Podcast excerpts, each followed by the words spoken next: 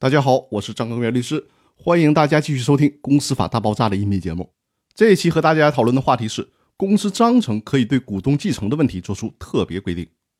我们在前几期讨论的都是在默认情况下股东资格继承的问题，但是无论是公司法还是公司法司法解释四的第十六条，都强调了公司章程另有规定，或者是全体股东另有约定的，可以遵从公司章程以及全体股东另外做出的特殊约定，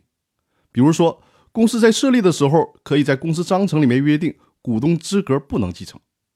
继承人只能享有继承股权所对应的股权价值。比如说，某个股东持有公司百分之三十的股权，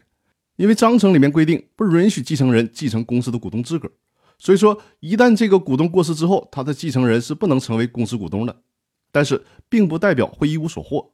公司呢，可以把这一部分股权折合成现金的方式交给股东的继承人。比如说，这百分之三十的股权价值三百万，那继承人就继承这三百万的现金价值就可以了。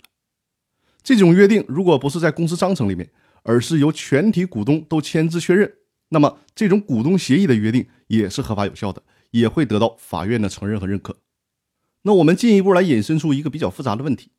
大家都应该知道，公司章程是可以被公司的大股东所修订的，也就是说，只要超过三分之二以上表决权的股东就可以修改公司章程。那假设出现这样一种情况：A 公司的大股东隔壁老王持股百分之七十，小明持股百分之三十。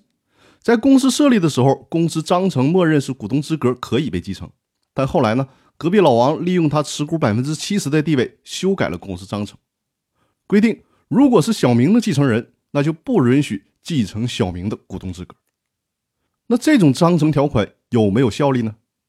大家来一起思考一下这个问题。我们在下一期。一起来讨论这个问题。那好，这期的音频就到这里，谢谢大家。